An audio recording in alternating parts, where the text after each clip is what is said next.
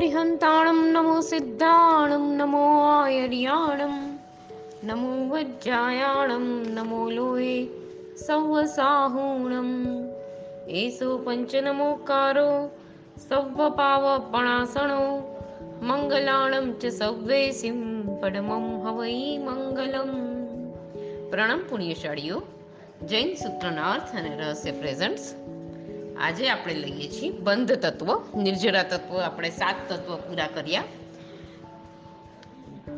જીવ, અજીવ, પુણ્ય, પાપ, આશ્રવ, સંવર અને નિર્જરા. હવે આવ્યું આઠમું તત્વ, બંધ. હવે બે જ તત્વ રહ્યા, બંધ અને મોક્ષ. તો એમાં બંધ તત્વ આપણે લઈએ છીએ, એની ગાથા છે સાડત્રીસમી થર્ટી સેવન પૈ સહાવો એટલે ચાર પ્રકારના બંધ છે, એનો અર્થ બતાવે છે આ ગાથામાં. પૈ સહાવો વૃત્તો ઠી કાલાવહારણમ, અણુભાગો રસોણેવો પએસો દલ સંચઓ એના શબ્દના અર્થ લઈએ આપણે. પૈ એટલે કે પ્રકૃતિ. આપણી પ્રકૃતિ કેવી છે? સ્વભાવ, સહાવો એટલે સ્વભાવ. વૃત્તો એટલે કયો છે?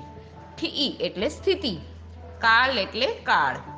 અવહારણમ, એટલે નિશ્ચય, અણુભાગો એટલે અનુભાગ, રસો એટલે રસ, હણેવો એટલે જાણવું પએસો એટલે પ્રદેશ, દલસંચવો એટલે દલિકનો સમૂહ. હવે આપણે ગાથાનો અર્થ લઈએ. પ્રકૃતિ સ્વભાવ કયો છે? પ્રકૃતિને સ્વભાવ કયો છે? કાળને નિશ્ચય તે સ્થિતિ છે. અને અનુભાગ તે રસ જાણવો. અને દલિકનો સંગ્રહ અથવા સમુદાય તેને પ્રદેશ કહેવાય છે. હવે એને આપણે વિસ્તારથી જાણીએ. અહીં મોદક એટલે કે લાડવાના દ્રષ્ટાંતથી પ્રકૃતિબંધ આદિ ચાર પ્રકારના બંધ તત્વનું સ્વરૂપ કહેવાય છે તે આ પ્રમાણે છે. એમાં પહેલું પ્રકૃતિબંધ. તો એમાં કહે છે, આત્મા સાથે બંધાયેલી કારમણ વર્ગણા તે કર્મ. અને કારમણ વર્ગણા અને આત્માનો સાથેનો સંબંધ તેને બંધ કહેવાય છે. કોઈ પણ પ્રકારનો સ્વભાવ નક્કી થવા પૂર્વક જ બંધ થાય છે. માટે તે પ્રકૃતિ બંધ જેમ કે મોદકમાં સૂંઠનો મોદક હોય તો વાયુ, વાયુનો નાશ કરે. જીરું આદિનો મોદક હોય તો પિત્તનો નાશ થાય.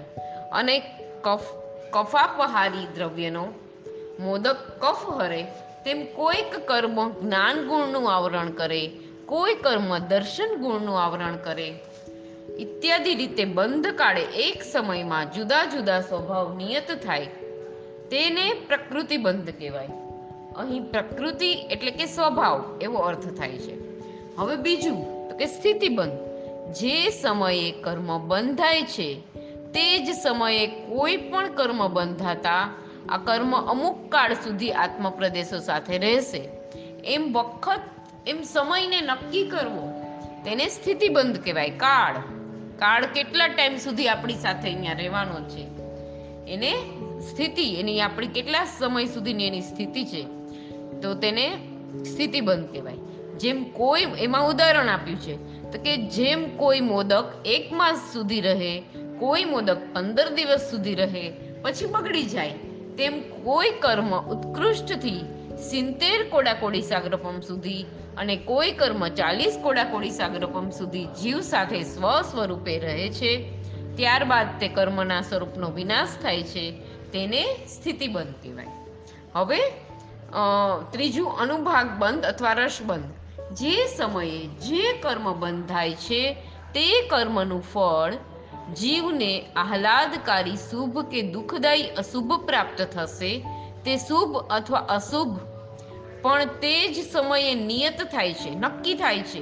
તેમજ તે કર્મ જ્યારે શુભાશુભ રૂપે ઉદયમાં આવે, ત્યારે તીવ્ર મંદ કે મદંતર ઉદયમાં આવશે. તે તીવ્ર મંદતા પણ તે જ સમયે નિયત થાય છે. માટે શુભાશુભતા અને તીવ્ર મંદતાનું જે નિયતપણું બંધ સમયે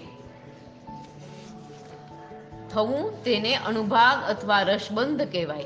જેમ કોઈ મોદક અલ્પવા અતિ મધુર હોય અથવા અલ્પ અથવા અતિ કડવો હોય, તેમ કર્મમાં પણ કોઈ કર્મ શુભ હોય અને કોઈ કર્મ અશુભ હોય.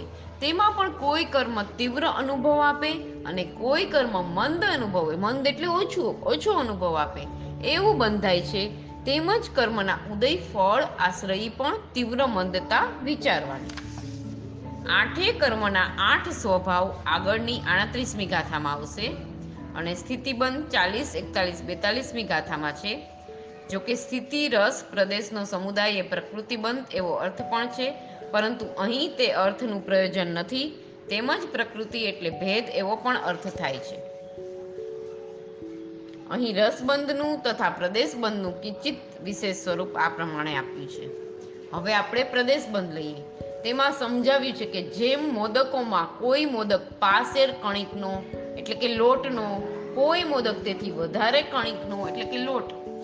થાય છે તેમ બંધ સમયે કોઈ કર્મના ઘણા પ્રદેશો અને કોઈ કર્મના અલ્પ પ્રદેશો બંધાય છે, પરંતુ દરેક કર્મના પ્રદેશોથી સરખી સંખ્યા બંધાતી નથી. તે આ પ્રમાણે આયુષ્યના સર્વથી અલ્પ, નામ ગોત્રના તેથી વિશેષ, પણ પરસ્પર તુલ્ય જ્ઞાન, દર્શન અને અંતરાયના તેથી પણ વિશેષ અને પરસ્પર તુલ્ય, મોહનીયના તેથી પણ અધિક. અને વેદનીયના સર્વથી વિશેષ પ્રદેશો બંધાય છે, એ પ્રદેશ બંધ જાણ હવે અહીંયા સમજાવ્યું છે, રસબંધથી આપણે લઈએ છીએ. આખું એનું દ્રષ્ટાંત આપીને બધું સમજાવ્યું છે. કર્મબંધના રાગ, દ્વેષ આદિ કારણોથી જીવ, અભવ્ય જીવ રાશિથી અનંત ગુણ અને સિદ્ધ જીવની રાશિથી અનંતમાં ભાગ જેટલા પરમાણુઓ વડે બનેલો જે એક સ્કંદ એવા અનંત કર્મ સ્કંદોરૂપ કાર્મ કાર્મણ વર્ગણા પ્રતિ સમયે ગ્રહણ કરે છે. તે કર્મસ્કંદના પ્રત્યેક પરમાણુમાં કસાયના હેતુ વડે સર્વ જીવરાશિથી અનંત ગુણા રસ વિભાગ ઉત્પન્ન થાય છે.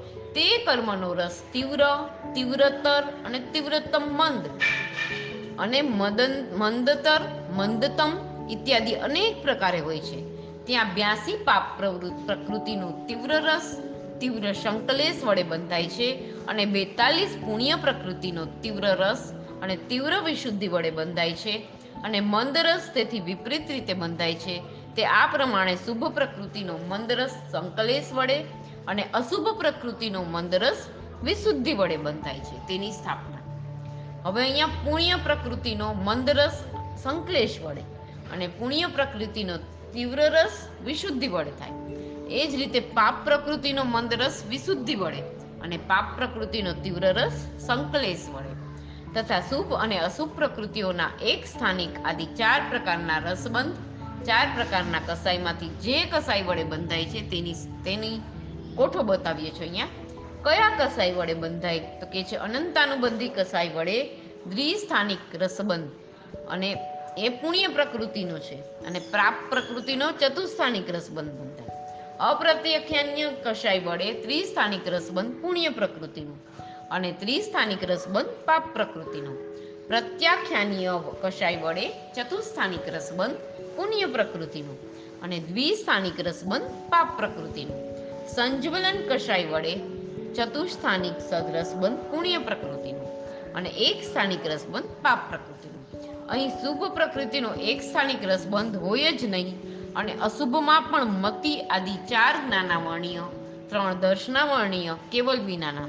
સંજ્વલન, ક્રોધાદિ, પુરુષવેદ અને પાંચ અંતરાય એ સત્તર પ્રકૃતિનો જ એક સ્થાનિક રસબંધ.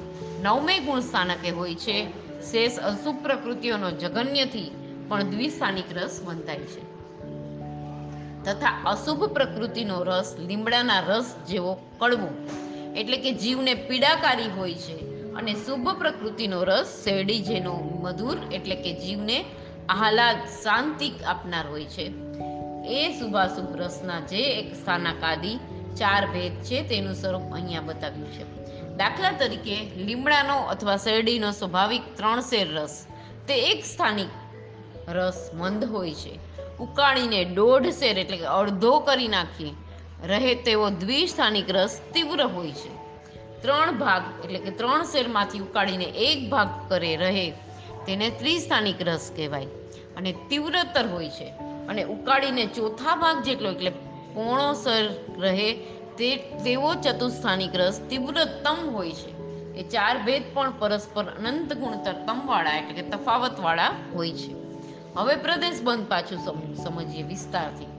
તો કે છે, લોકને વિશે ઔદારિક, વૈક્રિય, આહારક, તેજસ, શ્વાસોશ્વાસ ભાષા, મન અને કાર્મણ એ આઠ જાતની પૂતગલ વર્ગણા જીવને ગ્રહણ યોગ્ય છે અને આઠ અગ્રહણ યોગ્ય વર્ગણા પણ છે.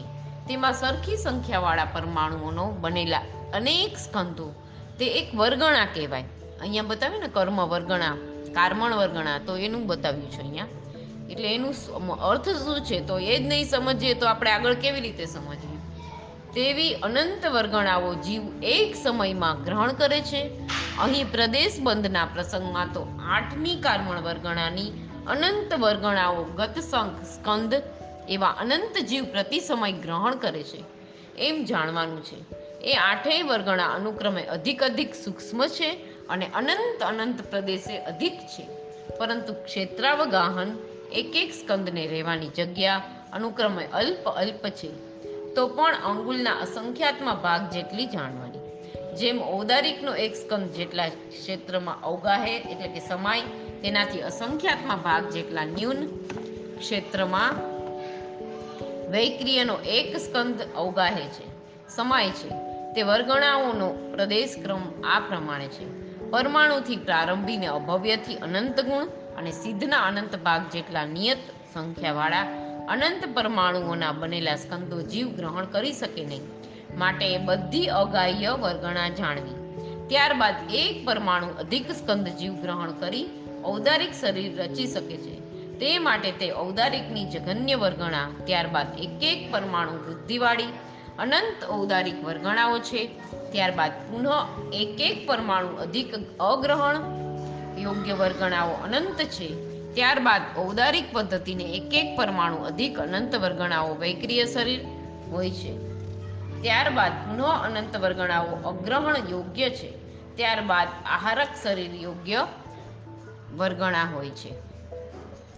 અને પૂર્વોક્ત ચારે પ્રકારના બંધ બંધ સમયે સમય, સમકાળે જ બંધાય છે. પરંતુ અનુક્રમે બંધાય નહીં. તથા પ્રકૃતિબંધ અને પ્રદેશબંધ યોગથી થાય છે. અને સ્થિતિબંધ અને રસબંધ કસાયથી થાય છે. આ એક ધ્યાનમાં રાખવાનું છે આપણે.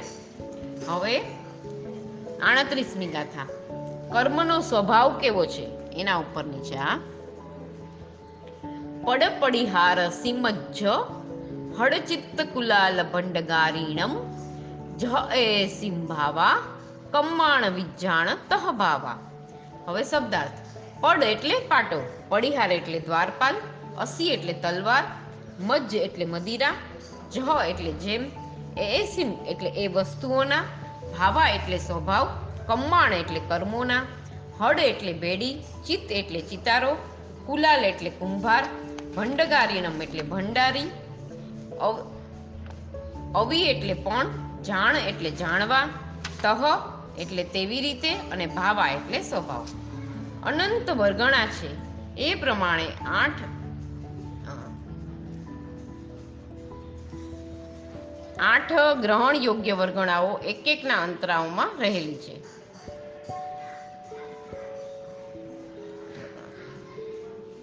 હવે ગાથાનો અર્થ છે, એ પાટો, દ્વારપાળ, ખડગ, મદિરા, બેડી, ચિતારો, કુંભાર અને ભંડારીના જેવા સ્વભાવો છે. તેવા આઠ કર્મોના પણ સ્વભાવો જાણવાનો છે. એમાં વિશેષ અર્થ છે, તો કે છે, પહેલું કર્મ આવ્યું જ્ઞાનામણીય તો જ્ઞાનાવણીય કર્મનો સ્વભાવ જીવનો જ્ઞાન ગુણ આવરવાનો છે. તેથી તે જ્ઞાનાવણીય કર્મ આંખ પર પાટા જેવું છે. એટલે આંખે પાટો બાંધ્યાથી જેમ કોઈ વસ્તુ દેખી જાણી શકાય નહીં, તેમ જ્ઞાનાવણીય કર્મરૂપ પાટાથી જ્ઞાનરૂપ આંખથી કંઈ જાણી શકાય નહીં. આ કર્મથી જીવનો અનંત જ્ઞાન ગુણ અવરાય છે. બીજું, દર્શનાવર્ણીય. કર્મનો સ્વભાવ જીવના દર્શન ગુણને આવરવાનો છે. જેમ દ્વારપાળે અટકાવેલા મનુષ્યોને રાજા જોઈ શકતો નથી, તેમ જીવરૂપી રાજા દર્શનાવરણ કર્મના ઉદયથી પદાર્થ અને વિષયને જોઈ શકતો નથી. આ કર્મથી જીવનો અનંત દર્શન ગુણ અવરાય છે. ત્રીજું વેદનીય કર્મનો સ્વભાવ જીવને સુખ દુઃખ આપવાનો છે. જે મધ વડે લેપાયેલી તલવારને ચાટતા પ્રથમ મીઠાશ લાગે છે, પરંતુ જીભ કપાવાથી પછી દુઃખ ભોગવવું પડે છે. તેમ અહીં સાતા અને અનુભવતા પરિણામે અતિશય અસાતા વેદનીયનો પણ અનુભવ થાય છે. આ કર્મ જીવના અવ્યા બાદ અનંત સુખ ગુણને રોકે છે. હવે આવ્યું મોહનીય કર્મ. મોહનીય કર્મનો સ્વભાવ જીવના સમ્યક્ત ગુણ તથા અનંત ચારિત્ર ગુણને રોકવાનો છે. એ મોહનીય કર્મ મદિરા તુલ્ય છે. મદિરા એટલે કે દારૂ. જે મદિરા પીવાથી જીવ બેશુદ્ધ થાય છે. હિત અહિતનો જાણતો નથી. તે મોહનીયના ઉદયથી પણ જીવ, ધર્મ, અધર્મ કંઈ પણ જાણી આદરી પાડી શકતો નથી. આ કર્મથી જીવના દર્શન અને અનંત ચારિત્ર ગુણ અટકે છે. પાંચમું, આયુષ્ય કર્મ. આયુષ્ય કર્મનો સ્વભાવ જીવને અમુક ગતિમાં, અમુક કાળ સુધી રોકી રાખવાનો છે. માટે એ કર્મ બેડી સરખું છે. જેમ બેડીમાં પડેલો મનુષ્ય રાજાએ ચોક્કસ કરેલી મુદત સુધી બંદીખાનામાંથી બહાર નીકળી શકે નહીં તેમ તે ગતિ સંબંધી આયુષ્ય કર્મના ઉદયથી જીવ તે તે ગતિમાંથી નીકળી શકતો નથી. આ કર્મથી જીવનો અક્ષય સ્થિતિ ગુણ રોકાય છે. હવે નામ કર્મ. તો કે છે, નામ કર્મનો સ્વભાવ ચિત્રકાર જેવો છે. નિપુણ ચિતારો જેમ અનેક રંગોથી અંગ ઉપાંગયુક્ત દેવ મનુષ્ય આદિના અનેક રૂપો ચિત્રે છે, તેમ ચિતારા સમાન નામ કર્મ પણ અનેક વર્ણવાળા અંગ ઉપાંગયુક્ત દેવ મનુષ્ય આદિ અનેક રૂપો બનાવે છે. આ કર્મનો સ્વભાવ જીવના અરૂપી ગુણને રોકવાનો છે. હવે ગોત્ર કર્મ. તો કહે છે, ગોત્ર કર્મ એ કુંભાર જેવું છે. જેમ કુંભાર ચોરી, કુંભ સ્થાપના વગેરે માટે જે ઉત્તમ ઘડા બનાવે છે, તે માંગલિક તરીકે પૂજાય છે અને દારૂ આદિના જે ઘડા બનાવે તે નિંદનીય થાય છે, તેમ જીવ પણ ઉચ્ચ ગોત્રમાં જન્મે તો પૂજનિક અને નીચ ગોત્રમાં જન્મે તો નિંદનિક થાય છે. આ કર્મનો સ્વભાવ જીવના અઘરું લઘુ ગુણને રોકવાનો છે. હવે એમાં થોડું આપ્યું છે, માટે અહીં સંક્ષિપ્ત સારાંશ એટલો જ છે કે ઉચ્ચ અને નીચપણાનો ભેદ પૂર્વજોએ નવીન ઊભો કરેલો નથી, પરંતુ અનાદિકાળનો અને અકૃત્રિમ છે. જૈન શાસ્ત્રમાં સ્વર્ગમાં પણ કિલ્બિશિક જાતિના દેવો અતિ નીચ ગોત્રવાળા કહેલા છે. એટલે એવું નથી સમજવાનું કે દેવલોકમાં જાય તો બધું સારું જ મળવાનું છે. ત્યાં પણ નીચ ને ઉચ્ચ કુળ બધું ત્યાં પણ છે જ. બધી વ્યવસ્થા ત્યાં અહીંયા જેમ છે એમ ત્યાં પણ છે જ. ઉચ્ચ નીચપણાનો ભેદ સ્વાભાવિક જાણીને ઊંચા દરજ્જાવાળા મનુષ્ય, ઉતરતા દરજ્જાવાળા મનુષ્ય પ્રત્યે તિરસ્કાર વૃત્તિ રાખવી, તેનું અપમાન કરવું કે ગાળો દેવી ઇત્યાદિ ક્ષુદ્ર વૃત્તિથી વર્તવું તે કોઈ પણ રીતે યોગ્ય ન હોઈ શકે. કારણ કે ઈર્ષા તિરસ્કાર ઇત્યાદિ ક્ષુદ્ર વૃત્તિઓ સજ્જનતા દર્શક નથી. માટે ભાઈચારાની અંતવૃત્તિ કાયમ રાખીને પરસ્પર વ્યવહાર પ્રવૃત્તિ તો શાસ્ત્રની તથા મહાપુરુષોની મર્યાદાને અનુસરી રાખવી ઉચિત છે. ઉચ્ચ નીચની કુદરતી મર્યાદાને અને આર્ય વ્યવસ્થાને અનુસરવા છતાં ભાઈચારો રાખી શકાય છે. તે તે બેયને પરસ્પર વિરોધ નથી. પ્રાચીન કાળમાં એક વિદ્વાન તો ભલામણ કરી છે કે આર્ય વ્યવસ્થાનો લોપ થતાં આર્ય પ્રજાનો નાશ જ થાય માટે આર્ય ધર્મગુરુઓએ અને આર્ય રાજાઓએ તેની બરાબર રક્ષા કરવી જ જોઈએ. હવે આવ્યું અંતરાય કર્મ અંતરાય કર્મ ભંડારી જેવું છે. જેમ રાજા દાન આપવાના સ્વભાવવાળો દાતાર હોય, પરંતુ રાજ્યની તિજોરીનો વહીવટ કરતો ભંડારી જો પ્રતિકૂળ હોય તો રાજ્યને અમુક અમુક પ્રકારની ખોટ તોટો છે. ઇત્યાદિ વારંવાર સમજાવવાથી રાજા પોતાની ઈચ્છા મુજબ દાન ન આપી શકે. તેમ જીવનો સ્વભાવ તો અનંત દાન, લાભ, ભોગ, ઉપભોગ અને વીર્ય લબ્ધિવાળો છે. પરંતુ આ અંતરાય કર્મના ઉદયથી જીવના તે અનંત દાનાદી સ્વભાવ સાર્થક પ્રગટ થઈ શકતા નથી. અહીંયા આપણે આઠે આઠ કર્મનો સ્વભાવ જોઈ લીધો. હવે ગાથા નંબર થર્ટી નાઇન, ઓગણચાલીસ. એ ગાથામાં બતાવ્યું છે આઠ પ્રકૃ, આઠ કર્મનું મૂળ અને આ એકસો અઠ્ઠાવન ઉત્તર પ્રકૃતિઓ. એના વિશેની ગાથા છે. હવે તો આપણે એ લઈએ છીએ, બહુ સરસ ગાથા છે. ઇહ નાણ દંસણા વરણ, વેય મોહાઉ નામ ગોયાણી, વિગમ ચન પણ નવદુ અઠવીસો ચૌતીસ યદુ પણ વિહમ. એમાં શબ્દાર્થ આપ્યા છે. ઇહ એટલે અહીં. નાણ એટલે જ્ઞાનાવર્ણ્ય, દંશણાવરણ એટલે દર્શનાવર્ણ્ય, વેય એટલે વેદનીય, મોહ એટલે મોહનીય, આવું એટલે આયુષ્ય, નામ એટલે નામ, ગોત્રાણી એટલે ગોત્ર, વિગમ એટલે અંતરાય અને ચ એટલે અને હવે આ એની પ્રકૃતિ આપી છે. એકસો અઠ્ઠાવન પ્રકૃતિ છે. પણ એટલે પાંચ, નવ એટલે નવ, દુ એટલે બે, અઠવીસ એટલે અઠ્ઠાવીસ ચૌ એટલે ચાર તીસઈ એટલે એકસો ત્રણ, દુ એટલે બે, પણ એટલે પાંચ અને વિહમ એટલે પ્રકારવાળા. હવે આ ગાથાર્થ. અહીં પાંચ, નવ, બે અઠ્ઠાવીસ ચાર, એકસો ત્રણ, બે અને પાંચ પ્રકારવાળા. એટલે કે અનુક્રમે જ્ઞાન અને દર્શનાવર્ણીય, વેદનીય, મોહનીય, આયુષ્ય, નામ, ગોત્ર અને અંતરાય. આ કર્મ છે. હવે વિશેષણ. પુણ્ય તત્વમાં અને પાપ તત્વમાં કહેવાયેલી એકસો ચોવીસ પ્રકૃતિમાં વર્ણ વગેરે ચાર શુભ અને અશુભ એમ બે વાર ગણાયેલ છે. તેને બદલે એકવાર ગણાતા એકસો વીસ પ્રકૃતિ થાય, પરંતુ તે વર્ણાદિ ચારના વીસ ઉત્તરભેદ ગણતા એકસો છત્રીસ નામકર્મના પાંચ શરીર ગણાવ્યા છે. તેની સાથે પંદર બંધન અને પાંચ સંઘાતન ઉમેરતા એકસો છપ્પન પ્રકૃતિ થાય. તેમાં સમ્યક્તમોનીય અને મિશ્રમોનીય ઉમેરતા એકસો અઠ્ઠાવન પ્રકૃતિઓ થાય, આ રીતે ગણતા મોહનીયની છવ્વીસને બદલે અઠ્યાવીસ અને નામકર્મની સડસઠને બદલે એકસો ત્રણ પ્રકૃતિઓ થશે. એ બે મોહનીય તથા સંઘાતન અને બંધનું સ્વરૂપ પહેલા કર્મગ્રંથથી જાણવાનું છે. હવે ગાથા નંબર ચાલીસ લઈએ છીએ આપણે. સ્થિતિબંધમાં ઉત્કૃષ્ટ. નાણેય દંસા દંસણાવરણે, વેયણીય ચેવ અંતરાય અ કોડા કોડી, અયણાણમ ઠી અ ઉપોસા. હવે એના શબ્દાર્થ. નાણે એટલે જ્ઞાનાવર્ણીય, ય એટલે અને તીસમ એટલે ત્રીસ કોડાકોડી એટલે કોટાકોટી દંસણાવર્ણે એટલે દર્શનાવર્ણીય, વેયણીય એટલે વેદનીય, ચેવ એટલે નિશ્ચય અને અંતરાય એટલે અંતરાય ઐરાણમ એટલે સાગરોપમ, ને ઠી એટલે સ્થિતિ, ઉકોસા એટલે ઉત્કૃષ્ટ.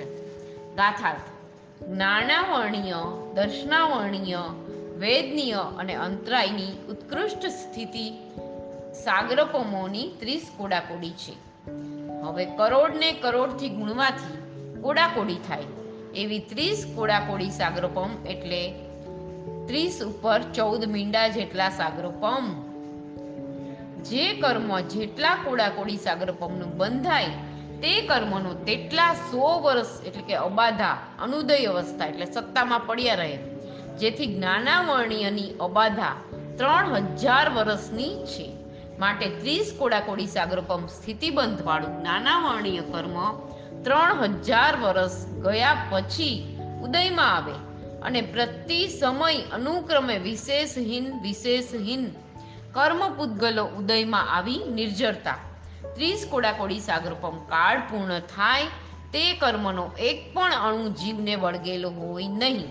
જેમ સ્થિતિબંધ ઓછો થાય, તેમ તેમ અબાધા પણ ઓછી ઓછી ઓછી થતા યાવત અંતર્મુહૂર્તની જગન્ય અબાધા હોય છે. ઓછામાં ઓછી જગન્ય એટલે ઓછામાં ઓછી. એ પ્રમાણે આયુષ્ય સિવાય શેષ સાતે કર્મની અબાધા સ્થિતિને અનુસારે હિનાધિક હોય છે.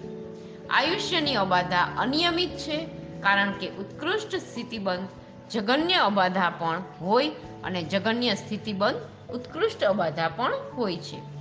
જગન્ય સ્થિતિબંધ, જગન્ય અબાધા, જગન્ય સ્થિતિબંધ, ઉત્કૃષ્ટ અબાધા, ઉત્કૃષ્ટ સ્થિતિબંધ, જગન્ય અબાધા અને ઉત્કૃષ્ટ સ્થિતિબંધ ઉત્કૃષ્ટ અબાધા, એમ આયુષ્યની અબાધાની ચતુર્ભંગી જાણવાની છે. જગન્ય અબાધા અંતર્મુહૂર્ત એટલે સાધિક પિંચ્યાસી આવલિકા અને ઉત્કૃષ્ટ અબાધા પૂર્વ ક્રોડ વર્ષનો ત્રીજો ભાગ એટલે બે હજાર ત્રણસો બાવન અને સત્તર મીંડા આગળ એટલે એટલા વર્ષ પ્રમાણનો આ પૂર્વ ક્રોડ વર્ષનો ત્રીજો ભાગ ખાલી બતાવ્યો છે. હવે જીના આપણે હવે આ ગાથા અહીંયા આપણે આજની પૂરું કરીએ છીએ. પછી આપણે લઈશું એકતાલીસમી ગાથા. જીનાગના વિરુદ્ધ કાંઈ પણ બોલાયું હોય તો મિચ્છામી દુકડમ.